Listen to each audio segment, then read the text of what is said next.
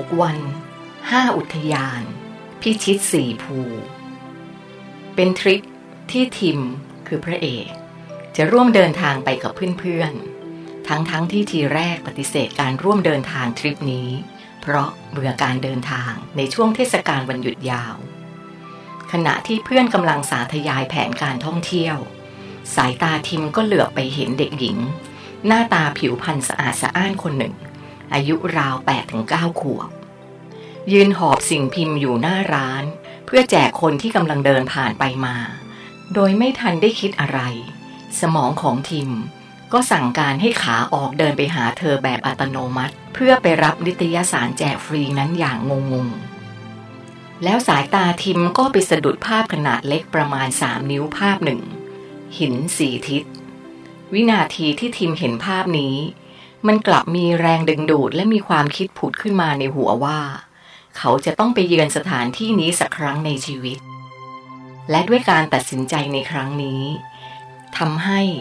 ทิมได้พบกับการเดินทางที่เขาเองก็คาดไม่ถึงมากมาย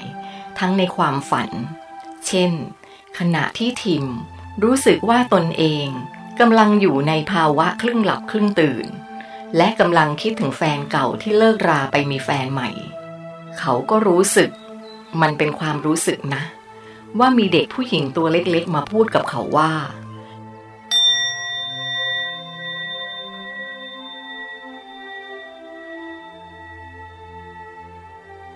ความรู้สึกตกต่ำย่ำแย่ มันเป็นเพียงแค่ปรากฏการณ์ที่ทำให้อีกด้านหนึ่ง คือความรู้สึกดีและความสูงส่งของเธอยังดำรงอยู่ได้ สิ่งหนึ่ง ต้องมีเพื่อให้อีกสิ่งหนึ่งคงอยู่ เธอจะรู้ได้อย่างไรว่าความสุขเป็นอย่างไร ถ้าเธอไม่เคยมีประสบการณ์ด้านความทุกข์ ทิมรู้สึกดีกับความฝัน ทั้งความจริงที่ต้องเผชิญ และเสียงเด็กน้อยที่เพิ่งจบไป ความรู้จากเจ้าหน้าที่อุทยาน พูดถึงวิธีถนอมแรงในตอนเดินขึ้นเขา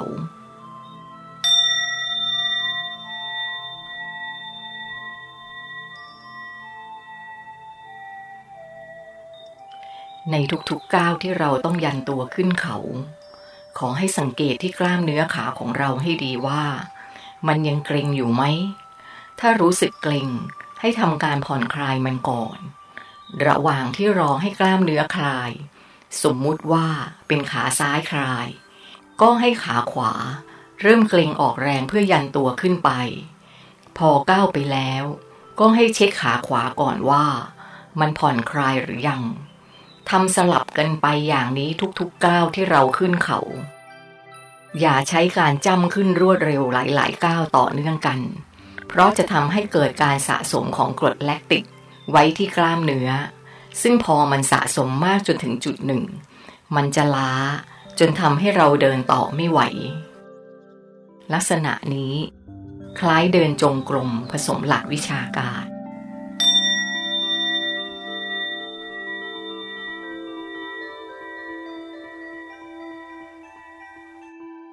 ทิมและเพื่อนเดินขึ้นเขามาจนถึงพื้นที่ราบ จนถึงกลุ่มของก้อนหินสี่ก้อน ที่ซุกตัวอยู่ท่ามกลางป่า และณที่แห่งนั้น ก็เป็นอีกจุดหนึ่ง ที่ทีมต้องคาดไม่ถึงอีกครั้ง เป็นครั้งสำคัญและยิ่งใหญ่มาก ทิมวิ่งรอบก้อนหินสี่ทิศนี้ เพื่อขจัดความง่วงและสร้างความตื่นตัว ทันใดนั้นก็ได้ยินเสียงฟ้าแลบดังแทรกเข้ามา ดังเหมือนสายฟ้าที่กำลังเดินทางแหวกอากาศ เพื่อจะผ่าลงมาใส่อะไรสักอย่าง ด้วยสัญชาตญาณทีมจึงนั่งลงกับพื้นเอามือกุมหัว ปิดหูปิดตา แล้วหยุดนิ่ง รอฟังเสียงฟ้าผ่า เมื่อลืมตาขึ้นอีกที ทุกสิ่งทุกอย่างมันเปลี่ยนไปหมด เหมือนเขากำลังอยู่อีกโลกหนึ่งที่ไม่ใช่โลกเดิม เขาขยี้ตา ตบหัว หยิกตัวเอง เพื่อจะพิสูจน์ว่าตัวเองนั้นกำลังฝันอยู่ จนแล้วจนรอด เขาก็ยังรู้สึกได้ถึงน้ำหนัก และแรงกระทำจากทุกสัมผัส นี่ไม่ใช่ความฝันแล้วมันคืออะไร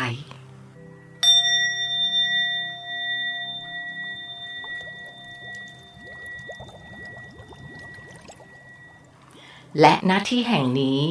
ทิมได้พบกับมีน มีนอธิบายให้ทิมฟังว่า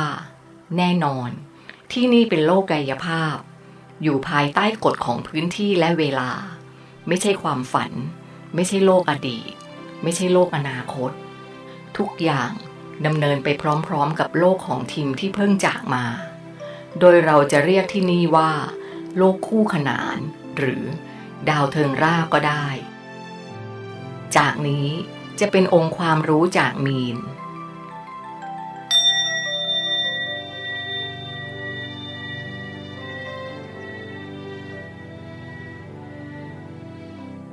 วิวัฒนาการในความหมายของโลกคู่ขนาน คือการที่เราสามารถเข้าถึงความรู้ หรือความจริงขั้นสูงสุด และการใช้ความรู้เหล่านั้น มาเพื่อเป็นสิ่งที่สมบูรณ์แบบ โดยไม่เกิดความเสียหาย หรือเกิดการแบ่งแยกจากสิ่งอื่น ๆ เราเรียกสิ่งนี้ว่า วิวัฒนาการขั้นสูง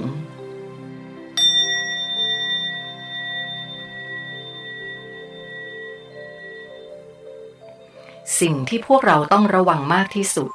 คือการพูดที่ไม่ตรงกับความเป็นจริง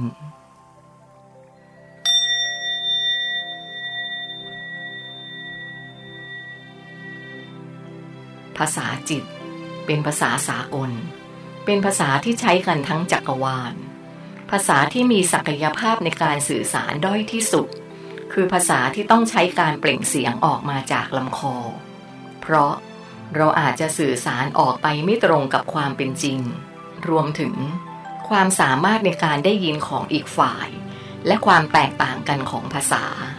ซึ่งปัญหาต่างๆเกือบ 90%เกิดจากการสื่อสาร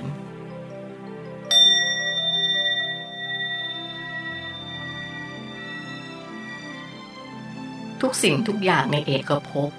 ล้วนอยู่ในรูปแบบของความสัมพัทธ์ และอยู่ภายใต้กฎของพื้นที่และเวลา ความสัมพัทธ์หมายถึง สิ่งหนึ่งจะดำรงอยู่ได้ ก็เพราะว่ามีอีกสิ่งหนึ่งดำรงอยู่เสมอ เช่น สมมุติว่าทั้งเอกภพนี้ มีแต่ความสว่าง มองไปทางไหน ก็พบแต่ความสว่างทั่วไปหมด ดังนั้น ความสว่างนั้น จะไม่เรียกว่าความสว่างอีกต่อไป เพราะว่ามันไม่มีความมืดมาเป็นตัวเปรียบเทียบ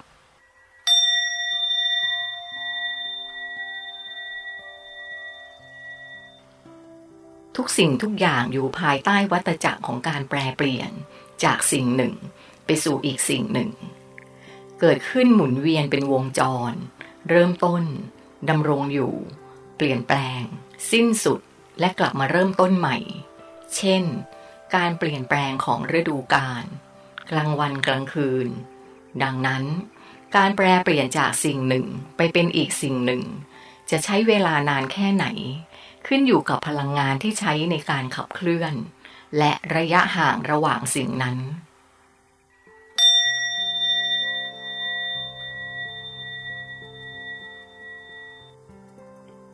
สิ่งที่จะเคลื่อนที่ได้ จะต้องมีอะไรบางอย่างไปขับเคลื่อนมัน สมมุติว่า ตรงจุดสตาร์ทในลู่วิ่ง มีก้อนหิน แทนที่จะเป็นนักวิ่ง มันจะต้องมีอะไรสักอย่างที่ไปกระทำให้ก้อนหินนั้นเคลื่อนที่ และสิ่งนี้ก็คือพลังงาน และพลังงานนี้แหละ คือกุญแจสำคัญ และเป็นคำตอบทุกอย่างทั้งเอกภพเลย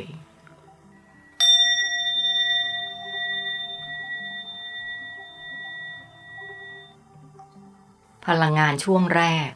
คือการเคลื่อนที่ในระดับอนุภาคที่เล็กละเอียดที่สุด เรียก สสารเริ่มต้น แต่ละชนิดจะมีคุณสมบัติที่แตกต่างกัน ขึ้นอยู่กับปริมาณของอนูบวกและลบ ที่เกาะกันอยู่ตรงจุดศูนย์กลาง กับส่วนที่หมุนวนอยู่รอบๆ วัตถุทุกชนิด ล้วนประกอบขึ้นจากเจ้าสสารเริ่มต้นนี้ทั้งสิ้น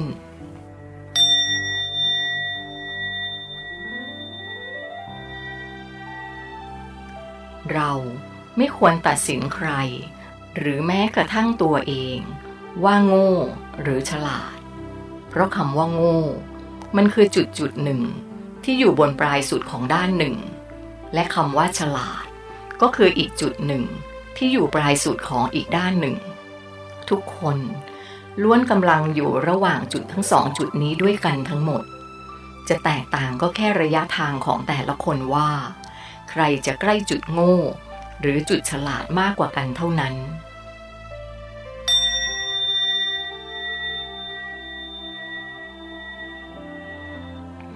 ตัวมนุษย์นี่แหละ คือปลายทางที่เยี่ยมยอดที่สุดของกระบวนการสั่นสะเทือนของสสารเริ่มต้น และเป็นจุดเริ่มต้นของพลังงานในระดับใหญ่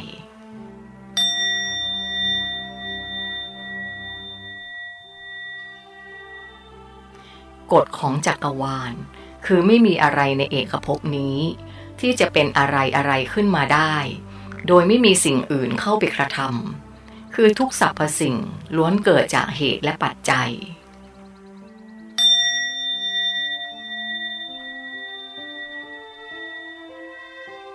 อะไรที่กระทำให้โลกเราเหวี่ยงหมุนได้ต่อเนื่องยาวนาน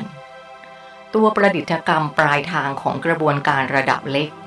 ที่เรียกว่าสิ่งมีชีวิตนี่เอง ที่เป็นต้นกำเนิดพลังงาน คลื่นความถี่ทั้งหมดจะถูกปล่อยออกมาจากพืช สัตว์ และโดยเฉพาะมนุษย์ ที่สามารถสร้างคลื่นความถี่ได้เข้มข้นที่สุด ทั้งบวกและลบ เป็นคลื่นแห่งการยึดโยงเหนี่ยวรั้ง การรัดรวม การประสานเป็นเนื้อเดียวกัน การบวก การให้ การรัก และคลื่นความถี่ตรงข้ามที่มีเฉพาะในมนุษย์ ไม่มีในพืชและสัตว์ คือการแยก การกระจายออก การแตกตัว การผลัก การหักล้าง การชัง ทุกสรรพสิ่งมีต้นกำเนิดจากที่เดียวกัน ทุกวันนี้มนุษย์ปล่อยคลื่นลบออกมามากเกินไปโดยไม่รู้ตัว ประกอบกับเทคโนโลยีต่างๆ ที่ทำลายสิ่งแวดล้อม กำลังจะทำให้เกิดภัยพิบัติครั้งใหญ่ในอีกไม่นานนี้ จากนี้ไป คนทั้งโลกต้องร่วมใจกันผลิตคลื่นความถี่ด้านบวกออกมาให้มากที่สุด ด้วยการมอบความรักให้กันและกัน เอื้อเฟื้อเผื่อแผ่กัน สามัคคีเป็นน้ำหนึ่งใจเดียวกัน ให้อภัยกัน ไม่ก้าวล่วงซึ่งกันและกัน ไม่ฆ่ากัน ไม่เบียดเบียนกัน เมตตาธรรมคำจุลโลก ซึ่งก็คือคลื่นความถี่ด้านบวก หรือความรักความเมตตานั่นเอง ที่ช่วยคำจุลโลกของเรา การจะได้คลื่นความถี่ด้านบวกนั้น ต้องทำผ่านจิตสำนึก ที่ทำแบบไม่มีวัตถุประสงค์อื่นใดแอบแฝง เช่น การให้สิ่งของกับใครสักคน ต้องเป็นการให้ที่บริสุทธิ์ใจ ปรารถนาให้ผู้รับมีความสุข ไม่ใช่ให้เพื่อตัวเองมีความสุข หรือได้บุญขึ้นสวรรค์ วิธีคิดแบบไม่แบ่งแยก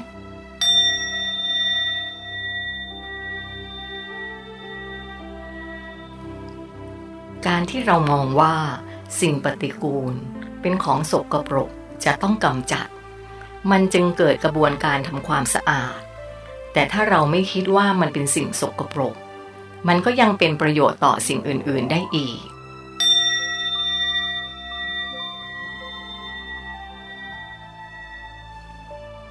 ความกลัว เมื่อถูกผสมกับความคิดด้านลบ